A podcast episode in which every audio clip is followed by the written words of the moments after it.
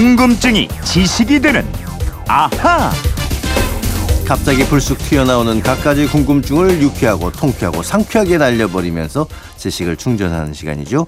궁금증 해결사 정다희 아나운서와 함께합니다. 어서 오십시오. 네, 안녕하세요. 어, 이거 오늘 오래간만에 하는 것 같아요. 목요일이니까 이거 네. 하는 날 잊어버리지 않았죠? 그럼요. 아하 목요 특별판 앗 앗, 이런, 이런 것까지 예 오늘은 이분의 궁금증부터 좀 풀어볼까요? 인천에서 홍송님이 보내주신 동물 관련 궁금증인데 사람은 한 번 임신하면 보통 한 명의 아이를 낳잖아요. 그런데 동물의 경우 한 마리만 낳는 동물이 있는가 하면 여러 마리를 낳는 동물이 있습니다. 왜 그런지 궁금하네요 하셨는데 어, 정다희 씨도 혹시 동물 키우거나 좋아하는 동물 있어요? 네, 저는 동물 좀 많이 키우고 있어요. 어, 그래요? 강아지 세 마리, 어. 고양이 세 마리 이렇게 키우고 있습니다. 오 진짜 많이 네, 키우네요. 네. 저희 집은 또 직접 다 새끼를 어머니가 집에서 네네. 받아냈거든요. 아. 근데 진짜 개도 그렇고 고양이도 그렇고 한 서너 마리씩 음, 낳는 것 같아요. 그렇죠. 네. 뭐 많이 낳는 경우에는 뭐 일곱 여덟 마리씩도 낳고. 있잖아요. 큰 개들은 그렇죠. 어. 근데 동물의 새끼 숫자가 왜 그렇게 다 다르냐 이런 궁금증이란 말이에요. 네, 먼저 일단 이 새끼라는 말이 어감이 좀 그렇긴 네. 하지만 낳은 지 얼마 안 되는 어린 짐승을 일컫는 우리 말입니다. 음.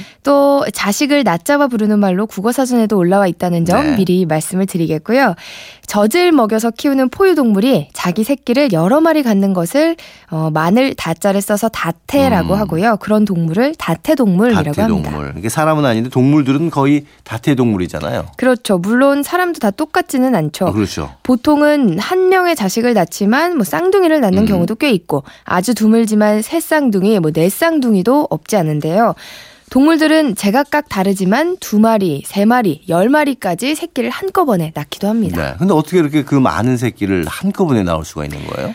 어, 간단히 말씀을 드려서요. 사람은 엄마 몸속에서 보통 한 개의 난자가 만들어지거든요. 네. 근데 다른 어미 동물들은 두 개, 세 개, 네 개, 뭐 열 개까지도 어. 난자가 만들어지고 각 난자의 수정이 이루어지면 그 수정된 수만큼 새끼를 낳게 되는 겁니다. 그러니까 뭐 다섯 개의 난자가 만들어졌는데 그 중에서 네 개가 수정이 됐다. 그러면은 네 마리를 낳을 수 있는 그런 거네요. 그렇습니다. 뭐 사람의 경우 일란성 쌍둥이는 한 개의 같은 수정란에서 나오고요. 이란성 쌍둥이는 한 달에 난자가 두 개 이상 만들어지는 음. 매우 특별한 상황에서 나타나는 현상입니다. 네. 하지만 다태 동물들은 일상적으로 여러 개의 난자를 배란하기 때문에 새끼를 낳을 때 한 마리가 아니라 많이씩 낳는 거고요. 어떤 동물들은 뭐 많게는 열 마리 그 이상의 자손을 한꺼번에 낳기도 하는 겁니다. 그렇다면 이제 난자 수가 동물마다 좀 다 다르겠네요. 네, 사람처럼 임신 기간이 150일 이상으로 길고 뭐 수명도 20년 이상이면서 단일 자궁을 가지는 주로 몸집이 큰 포유 동물에게서는 한 번에 한 마리의 새끼가 생겨납니다. 근데 몸집이 작고 임신 기간이 짧고 수명도 짧고 그리고 유두의 숫자가 많은 동물들은 여러 마리의 새끼를 낳게 됩니다. 그렇군요. 왜 이렇게 새끼들을 이렇게 올망졸망 나오는 모습은 아주 귀여운데 그렇죠. 이게 이제 동물들 난자 수가 다르기 때문에 이런다는 거 어, 홍송님 궁금증 풀리셨나 모르겠습니다. 자 이번엔 안양에서 이선구님이 게시판으로 주신 궁금증인데 제가 허리 디스크 환자로 외과 병동에 10일 정도 입원하게 됐습니다.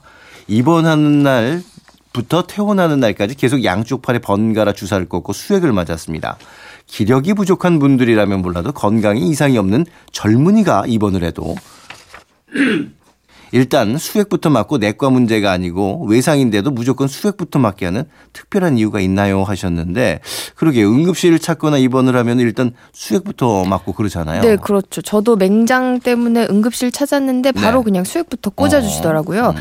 어, 그뿐 아니라 또 몸이 멀쩡한 분들도 아, 좀 피곤하다 싶으면 비타민을 공급받기 위해서 음. 수액을 맞으러 가기도 하는데 이 수액은 맞는 목적에 따라서 그 종류가 다르다고 합니다.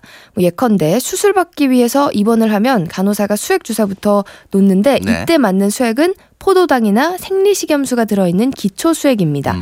수술 전에는 금식을 하기 때문에 기초 수액으로 포도당을 공급하는 거죠. 네. 그리고 또 몸에 갑자기 문제가 생겨서 응급실 같은 데 가도 또 이 수액 주사 놓잖아요. 그렇죠. 응급실에서 놓는 기초 수액은 환자의 혈관을 확보하기 위한 조치입니다.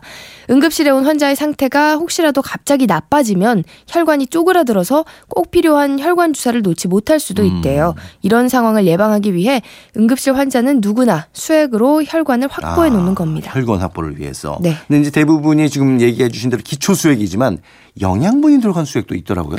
네, 어, 암에 걸려서 음식을 정상적으로 먹지 못하거나 또는 영양실조 상태인 환자 등에게는 영양수액을 놓는데요. 이 영양수액은 탄수화물과 함께 아미노산과 리피드라는 피부와 유사한 지질 성분을 넣는데요. 네. 이 환자의 몸에 단백질과 지방을 공급하게 됩니다. 그렇군요.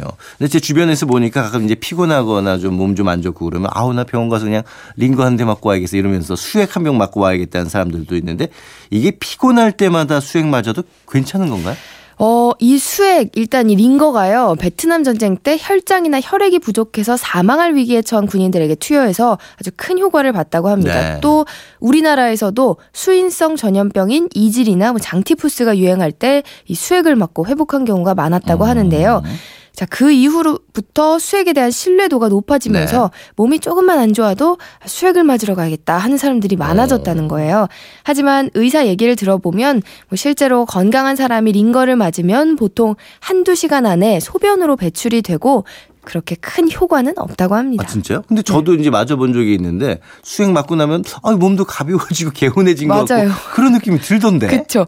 근데 그거는 수액을 맞아서 나타나는 효과보다는 수액을 맞으면서 우리 누워서 푹 쉬잖아요. 예. 그래서 그런 네, 거예요? 그래서 그런 거라는 말이 또 많아요. 네. 수액을 맞으려면 뭐 보통 2시간 정도 꼼짝없이 누워서 휴식을 취하게 음. 되니까요. 자, 이렇기 때문에 그냥 기운이 펄펄 나는 경우가 많다는 거죠. 그리고 심장 기능이나 콩팥 기능이 좋지 않은 사람들은 수액을 맞는 게 오히려 독이 될 수 있다고 아, 하거든요. 그래요? 그러니까 반드시 주치의와 상담을 한 후에 맞아야 합니다. 그렇군요.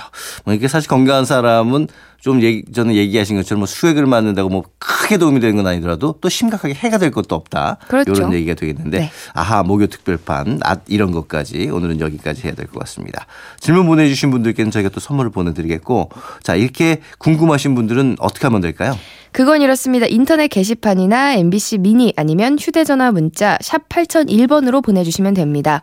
문자 보내실 때 미니는 공짜지만 휴대전화는 짧은 건 50원, 긴 건 100원의 이용료가 있습니다. 네 지금까지 궁금증이 지식이 되나 정다희 아나운서였습니다. 고맙습니다. 고맙습니다.